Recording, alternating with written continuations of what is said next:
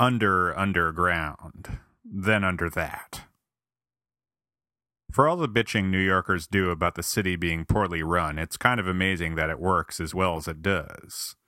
For all the times when the trains aren't running on schedule, or the snow isn't being plowed, or the power flakes out, or there's a subway slash cabbie slash garbage strike, 99% of the time everything just works as it should. Okay, well, maybe not 99% of the time, but you know, 90% of the time. Okay, it's probably more like 50 50 for the trains being on schedule. Still, New York is like a huge block of Swiss cheese.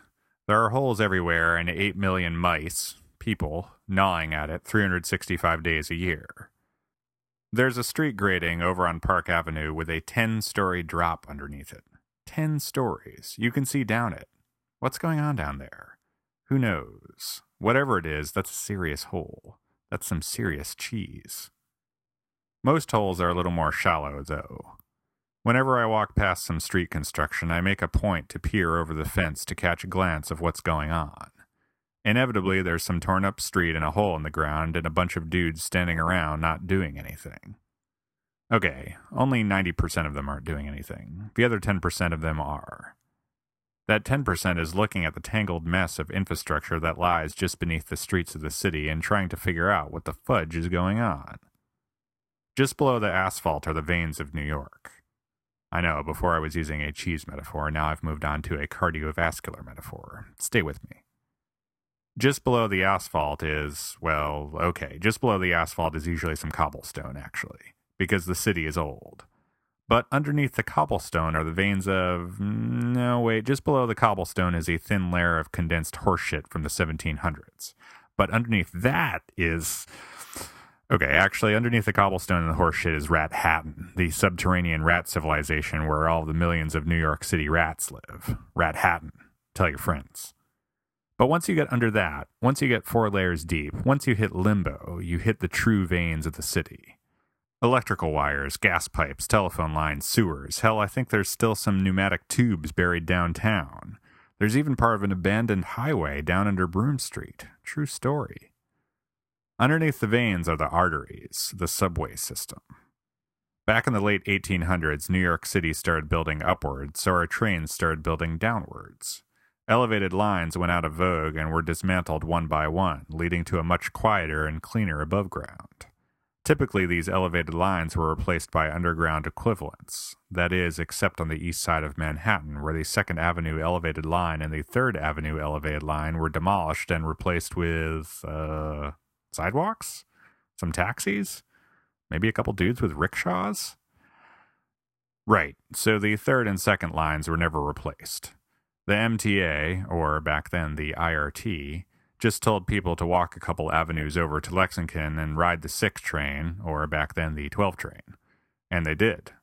In fact, so many people rode the Lexington Avenue subway line that on its own it now carries more commuters daily than the entirety of the Boston Metro, the San Francisco Metro, and the Chicago Metro combined. Damn. And that's not even counting all the dudes with rickshaws. So, what goes underneath the arteries?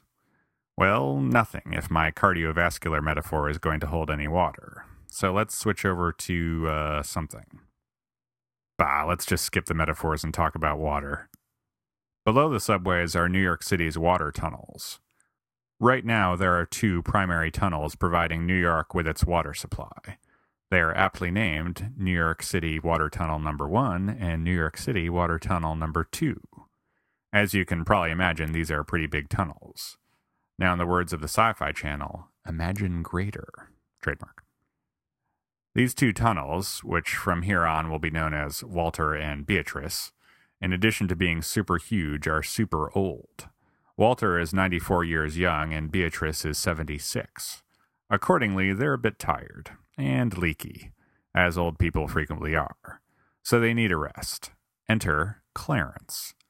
Clarence, as you may have guessed, is New York City Water Tunnel number 3.